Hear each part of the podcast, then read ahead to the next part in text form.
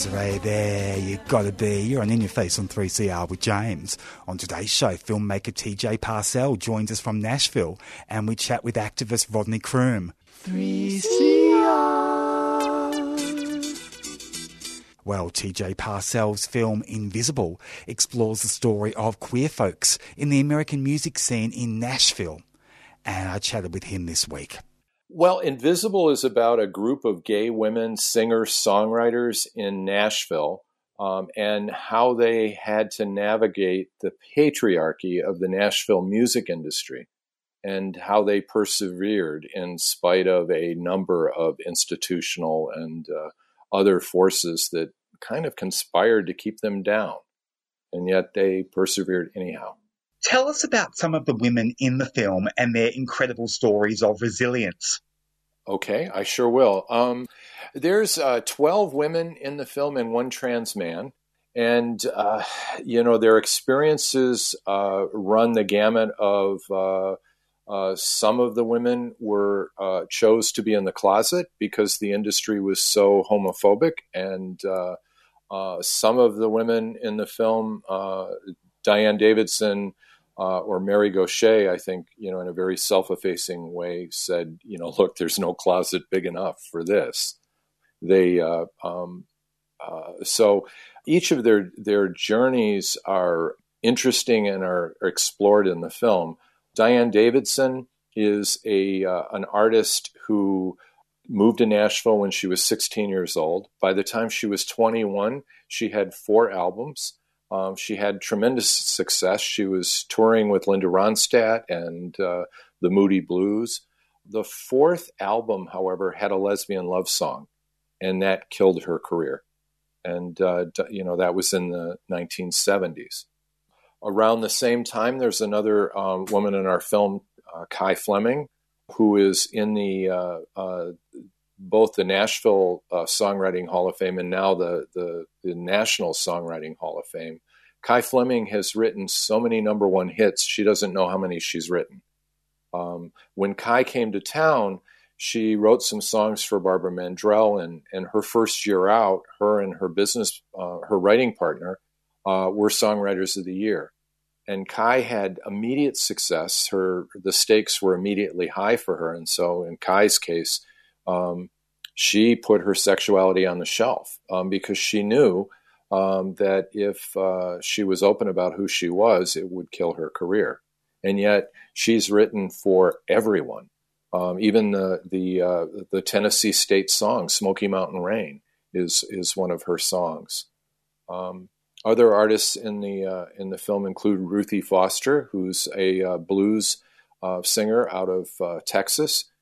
Ruthie is uh, has been out for years, and you know her journey's been slightly different than some of the Nashville women, but I think in in Ruthie's case, she's an incredibly talented um, artist. Um, brings people to their feet every time they come to a concert, but you know she seems to have have uh, continued to hit a kind of a glass ceiling. Um, uh, Bullens is the trans artist in our film, and uh, he he um, his story is very interesting because uh, here's someone who's lived um, both sides of the gender line in the music industry, both as a woman and as a man, and so we thought that he brought um, his story brought some unique perspective to the film. 3CR. Yeah, you know, there's a friend of mine who's my producing partner. He came to me with the idea about four years ago he said, TJ, I've got this great idea for a film. Um, he said, gay women in country music. There is this um, very large network of gay women songwriters who've written for everybody. Um, and uh, he said, many of them are my friends. And I was immediately struck by, like, wow. Um, now, there's two things that don't seem to go together very easily. You know, gay women in, in the Nashville music scene. Um, and, you know, I, before I became a filmmaker, I was in software for many years. And uh, I, I, I was in sales, and my job was to sell to middle aged uh, heterosexual white men who mostly lived in the suburbs. And my job was to build relationships with these folks. And, uh, and I kind of knew that uh, talking about my boyfriend wasn't going to build any relationships. So for me at that time in my life, it was a business decision. Was kind of the way that I looked at it, and uh, you know, I think it was through the lens of that experience. I was uh, curious right away. I, I wanted to have some conversations with these women to understand what was it like for them. What kind of compromises did they um, have to make, and and what did those uh, what did those choices that they made? What did that cost them? Um, and uh, and then I think ultimately what I was struck by and inspired by was that in each and every one of their cases, in spite of all these forces that um, seemed to uh, conspire to keep them down, their voices came through anyway. Their art came through anyway, and they they remained true to their creativity. And uh, it's one of the things that I I hope uh, that viewers will get out of the film. It's just it's um, incredible music, very moving music, and these women's stories and and their um, uh, resilience and their tenacity and uh, their vulnerability is um, is striking.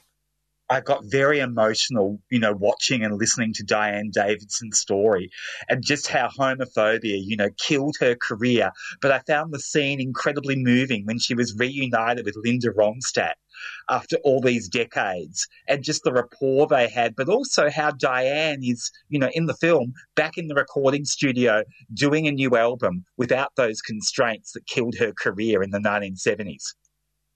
Well, you know, we premiered the film two weeks ago in San Francisco at the Frameline Film Festival. And the night before we screened, we went to Linda's house to show her the film for the first time.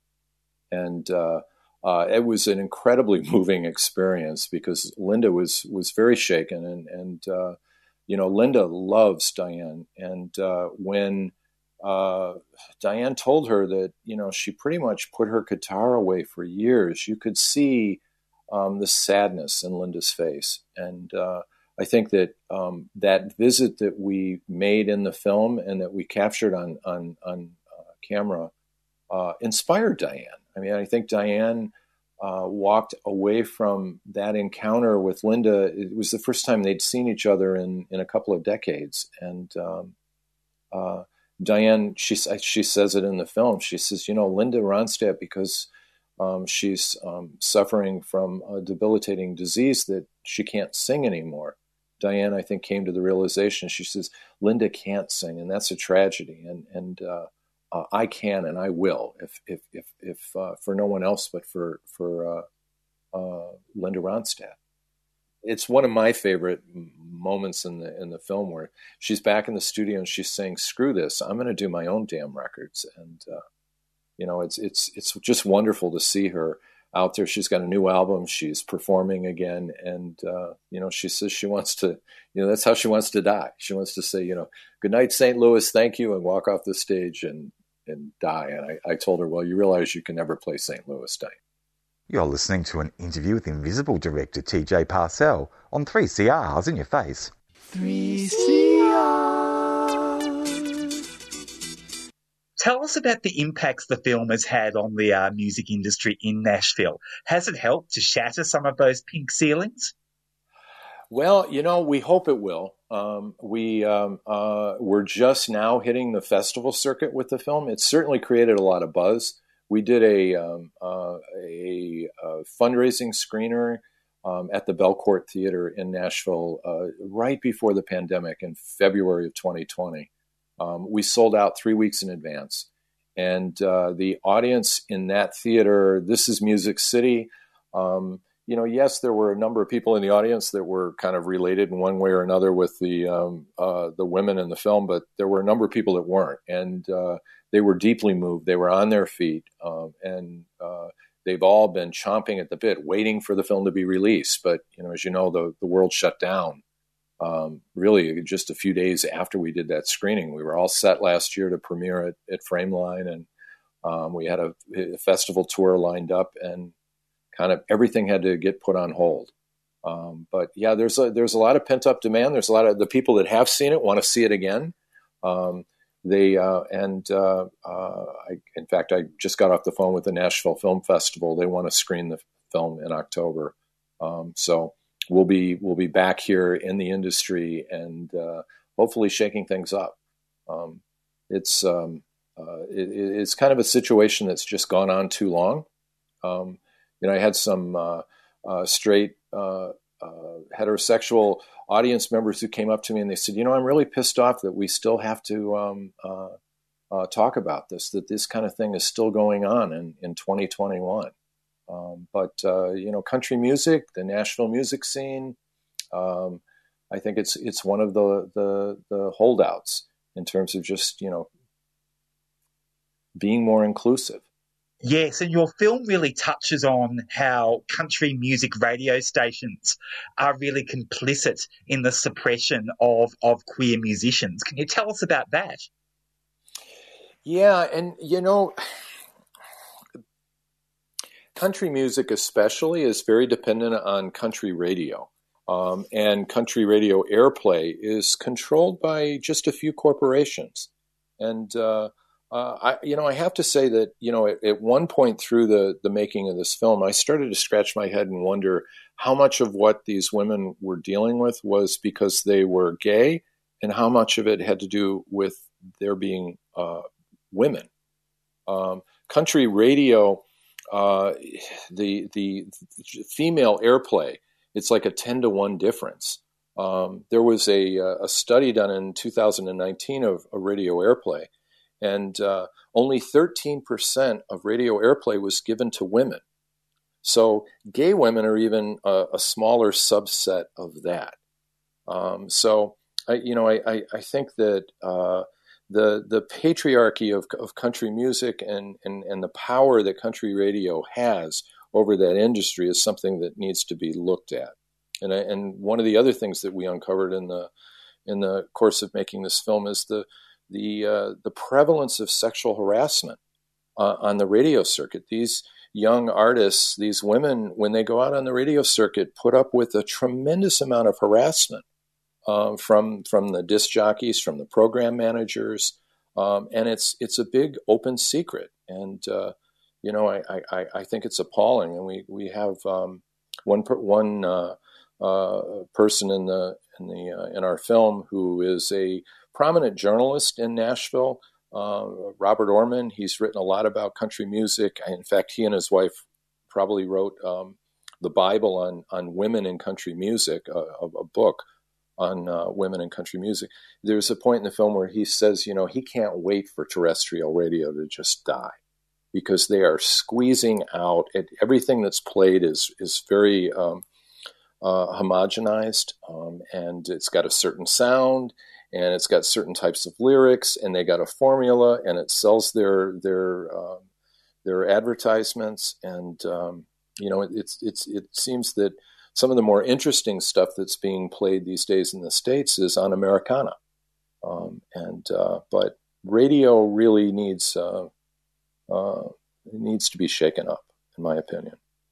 And I imagine the country music radio circuit is really trying to appeal to an evangelical audience as well.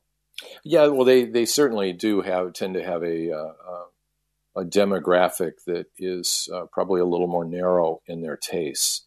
Um, uh, you know, if you, you look at the a lot of the music that's played, I, I think uh, Pam uh, Pam Rose in our film says, you know, that you know if it if it doesn't have mama or trucks or beer in the lyrics, it's uh, you know probably uh, not going to get a lot of air, uh, radio airplay.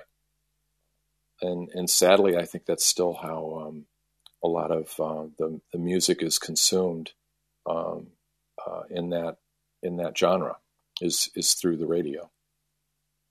TJ, tell us what project is next for you in the film world.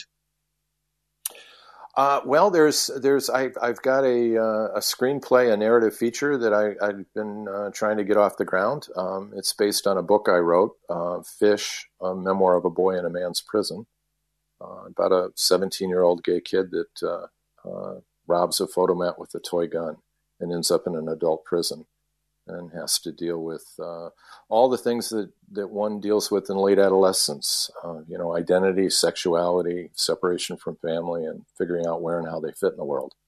And to have to do it in that world um, where a, many of the definitions of those things is kind of twisted. Um, yet this kid, you know, comes out the other side of it. Is able to uh, uh salvage enough of himself to later become an activist, an author, and a filmmaker. it sounds like you're really, you know, empathic with, with, with people who have been marginalized and are able to transcend that suppression. You know, I think that um, anyone who's suffered trauma, uh, deep trauma, um, uh, and is able to come through the other side of it and is grateful for having survived it, um, has a certain empathy and has an ability to uh, uh, connect with other people's pain, even though the circumstances behind that pain might be different. Um, um, and it's uh, it's something that has served me well as a as a filmmaker.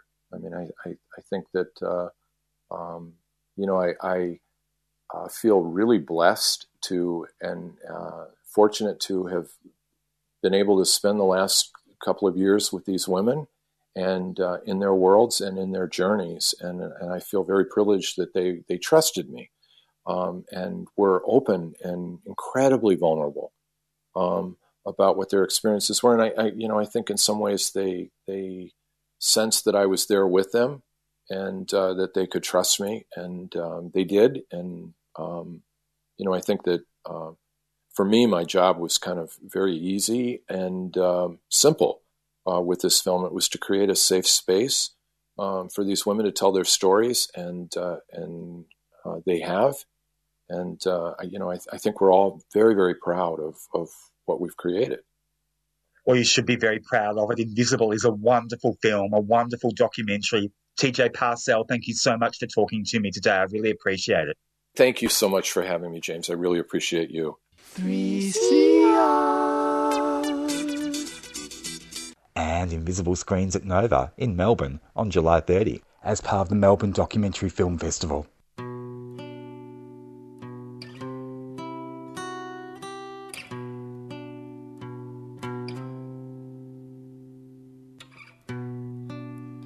Hey sister,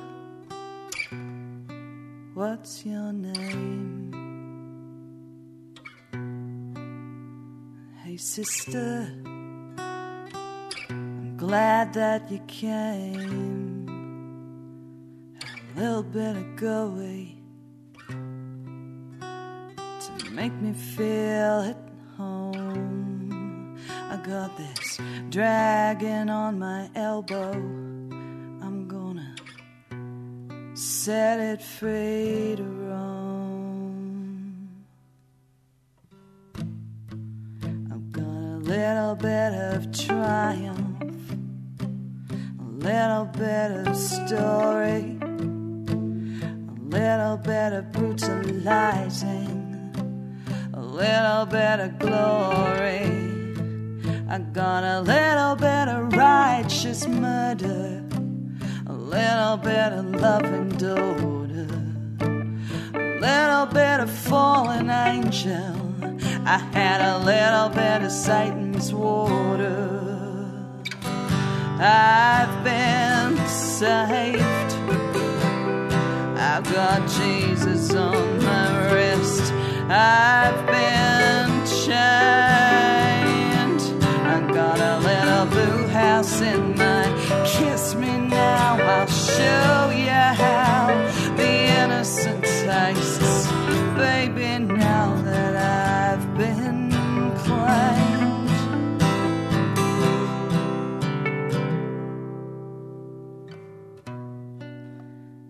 sister wrote my name on my chest.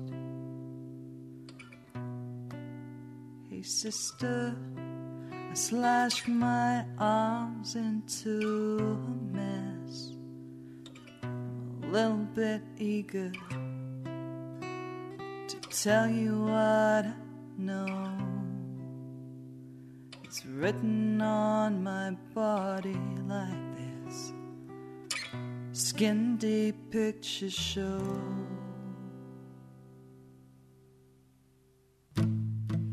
It's got a little bit of danger, a little bit of history, a little bit of womanizing, a little bit of misery, a little bit of blinding fury little bit of guitar playing, a little bit of wounded sainthood, and a little bit of sinful praying. I've been saved. I've got Jesus on my wrist. I've been chained. I've got a little blue house in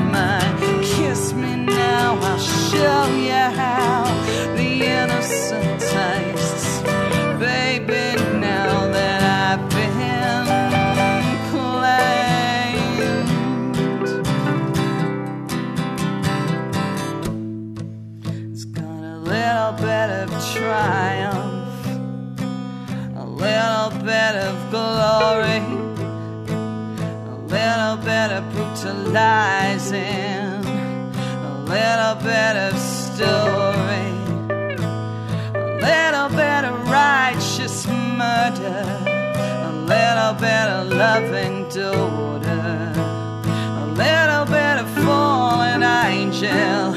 I had a little bit of Satan's water. I've been saved. I've got Jesus. I've been chained.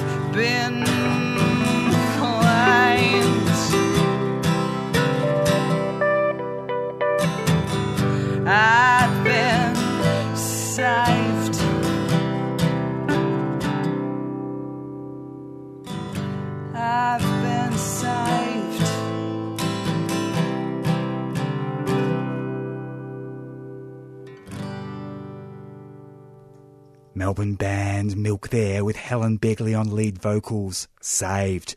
Well, yesterday I chatted with activist Rodney Croome about the federal government's religious discrimination bill and the political machinations involved. Hi, James. Thanks for having me on. What we know publicly uh, from Michaelia Cash, who's the Federal Attorney General, is that the bill will be introduced into Parliament before the end of the year. And uh, what we know from sources within the Liberal Party, uh, uh, over and above that, is that um, uh, yes, that's true. They expect it to be introduced before the end of the year, as early as when Parliament goes back, which is this coming month, I think. And that there will be provisions in it which could well be worse than the provisions that we've already seen, as if they weren't bad enough. And I know there's been some discussion uh, in the top ranks of the government about whether, as well as this isn't as an example of how bad it could be, as well as um, overriding the Tasmanian Anti Discrimination Act, it could also set up uh, a potential inconsistency and invalidation of state laws against conversion, LGBTIQ conversion practices. Uh, and obviously, the target there is Victoria. Um, and this, it, another live issue is whether to include in the legislation an actual right to religious freedom, uh, taken out of the International Covenant on Civil and Political Rights, so that those in the future who want to litigate against, say, LGBTIQ law reform, have that entrenched right that they can use to, to, as a as a springboard to go to the High Court. Of course, the right to religious freedom is an important right, but the point is that in international human rights treaties, it's balanced with all the other rights. Uh, and it says very clearly that you can't have religious freedom if it means um, treading on other people's uh, rights, such as equality or privacy or whatever it might be. But what the people who are advocating for this bill want is simply that right to religious freedom without any kind of balancing clause. And uh, you might have noticed, or your listeners might have noticed in the press, some uh, Liberal Party members, like Tim Wilson, for example, an openly gay Liberal from Victoria, has said that um, they don't want uh, this to turn into a, a, kind of de facto human rights charter for religion. That's what he's talking about. He's talking about the dangers of entrenching one human right, the right to religious freedom, and not all the others that would help balance that. And without that balance, then that would be a devastating provision for future LGBTIQ law reforms. So, what's given them the zest for these worsened provisions? Do they want to make these issues an election issue? Do they think that that would be um, strong ground for them? Yes, precisely. Um, so, your listeners will remember that this issue, issue has been on the table since the last election, basically that uh, there were calls from um, some conservative faith leaders for this kind of legislation before the last election. After the last election, uh, uh, legislation was developed, and then a second draft uh, after consultation, and now we've been on our, on our, on our third draft now.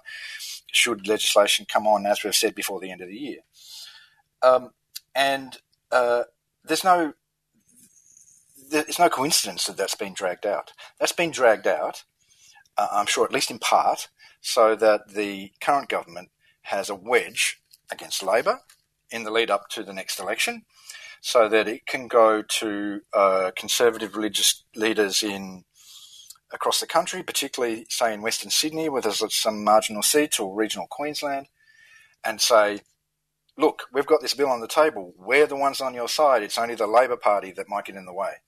So, um, yeah, I can imagine that that's exactly what the government's thinking. This is a wedge against Labor in exactly the same way that John Howard used marriage equality in 2004 as a potential wedge against the Labor Party ahead of the 2004 election. And of course, that sets a really bad precedent because Labor caved straight away. It said, okay, yeah, we'll support Howard's ban on same sex marriages. And it sailed through, and it took us 13 years to undo that obviously, I don't want that to happen again, but there is a danger that Labor could cave on this if the um, those strategists in the party feel that it somehow threatens the, their electoral results, um, uh, or if the Catholic right wingers in the party feel that you know it's time that they had a win uh, after the, in their view, the left got a win on marriage equality. So um, yeah, there are big dangers ahead. And of course, if there is strong opposition in the Senate, then potentially we could be heading towards a double dissolution election on these issues. That's not inconceivable. Yes, um, it uh, uh, it makes no sense to me that the government, the Morrison government, would want to go to an election even in part on this because for most Australians it looks like a distraction in the middle of a pandemic. But um, if there are a number of issues, yes, that the Senate um, gets in the way of, and this is one of them, yes, then that's possible. And of course, whether it's a double dissolution uh, or just an ordinary election, um, either way, if this legislation hasn't passed, if Labor does stand up to it, then and the coalition is re-elected, then of course their line will be that they have a mandate for this. Um, the problem we face is a global one. Uh, you only have to see the news coming out of the United States to see that the movement for so-called religious freedom which is which basically means rolling back discrimination protections for LGBTIQ people, that that is gathering pace. It's not going away. It's not fading away. More and more religious freedom legislation is being passed in state legis- Republican-dominated state legislatures in the United States. Um, not only, I mean, it started off with wedding cakes, of course, you know, protecting bakers and other wedding service providers, so-called protecting, but now it's moved on to healthcare so, um, and, and discrimination in housing. So uh, now it's possible to discriminate in some states against LGBTIQ people in those areas if you have a religious objection to having anything to do with this. Um, that's the inspiration for the legislation here. And as we've seen in New South Wales with Mark Latham introducing similar and even worse laws in the upper house there, this movement isn't going away, it's just getting worse. Of course, the bill's provisions in the past, and presumably this time around, are very punitive towards women. You'd think the government would be very mindful of of not wanting to, you know, uh, be seen to further aggravate the very negative publicity it has around its policies and actions towards women. Yeah, you'd think so. Um, you're right that the bill has uh, limited access to healthcare for women. Um, it it would allow less inclusive workplaces for women. Um, in some cases, it would allow discrimination, direct discrimination. So it is, as you say, punitive. Um, and I think one important element for defeating the bill when it comes back will be to highlight this and for uh, the voices of women's organisations across Australia to be heard, particularly by Labor. Um, the same can be said about uh, introducing this legislation in the middle of a pandemic. Um, it's not just women whose access to healthcare will be a problem. It's it, it's a whole range of people who fall foul of traditional religious dogma. Um, uh, it will enable um, or it will strengthen the church's hand hand when it comes to employing people in healthcare just on the basis of religion rather than you know medical competency there's a whole lot of reasons why this is the worst legislation to introduce in the middle of a pandemic when we need uh, uh, as equitable access to healthcare as possible. And again, I hope that there are healthcare bodies out there, healthcare health professional unions and professional bodies that make this case as strongly as possible. And of course, the legislation also targets people with disabilities at a time when the government is attacking the National Disability Insurance Scheme. Um, I think I think um, of all the arguments against this legislation, this one is the strongest. That it does target people with disability, um, and uh, those defenders of the bill who have picked up on this argument, they've they've tried to deny it very vehemently because they know that it's a it's a fatal one for the legislation, but it's unavoidable. I mean, I mentioned before as an example the um, the override of the Tasmanian Anti Discrimination Act. So what this bill will do is mean that it's okay to um, demean and degrade people in the name of religion. Uh, the provisions of the Tasmanian Anti Discrimination Act that it would override uh, uh, apply to people with disability and many different people. The majority of cases come from people with disability, overwhelmingly. Uh, people complaining about being degraded and demeaned in all aspects of their life, including sometimes by people of faith. Um, you know, from you know, telling them that their their disability is a result of bad karma, or it's a sin, or they're possessed by demons, or or trying to exorcise them, or whatever it might be. Um, unfortunately, that stuff is um, more common than we realise, and that's just the kind of thing that complaints are made about. Uh, most often resolved in mediation, I have to add. But what the federal government's bill will do is actually take away the right of people with disability to take those cases. They can take those cases now, but in the future, under this federal legislation, they won't be able to do that. And I just, I do not understand how in modern Australia, if that is, if that is made clear to people, they could possibly agree that that's a good thing. You mentioned the government's electoral calculations before around winning the next election on this bill. Do you think that will be enough to dull or deaden the uh, opposition from the queer MPs within the government?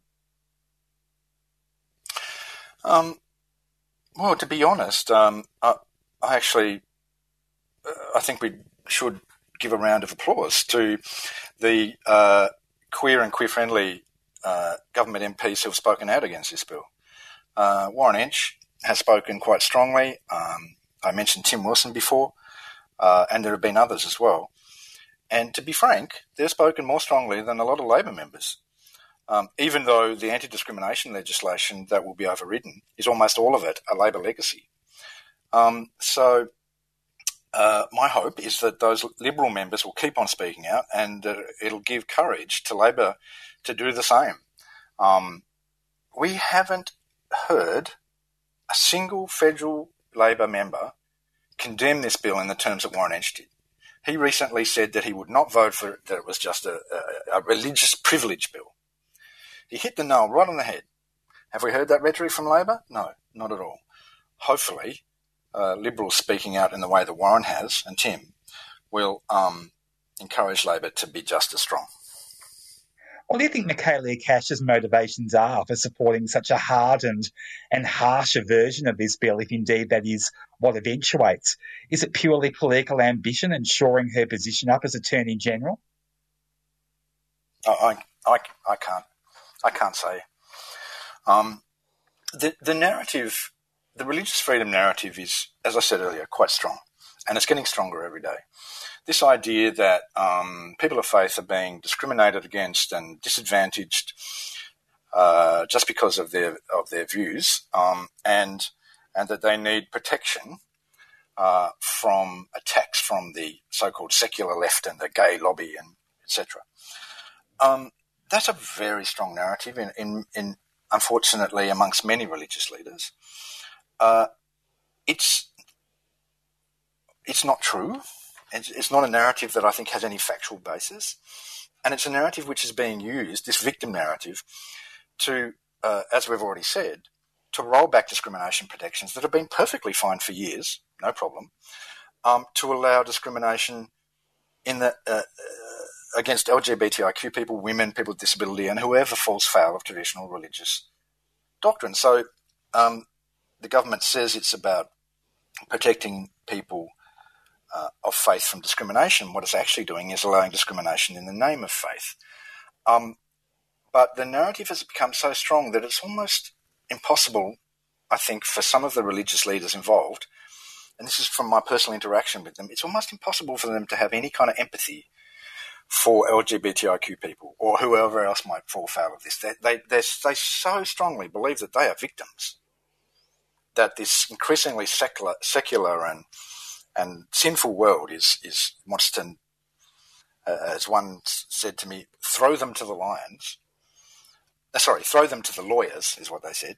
Obviously, echoing that ancient phrase, "throw them to the lions."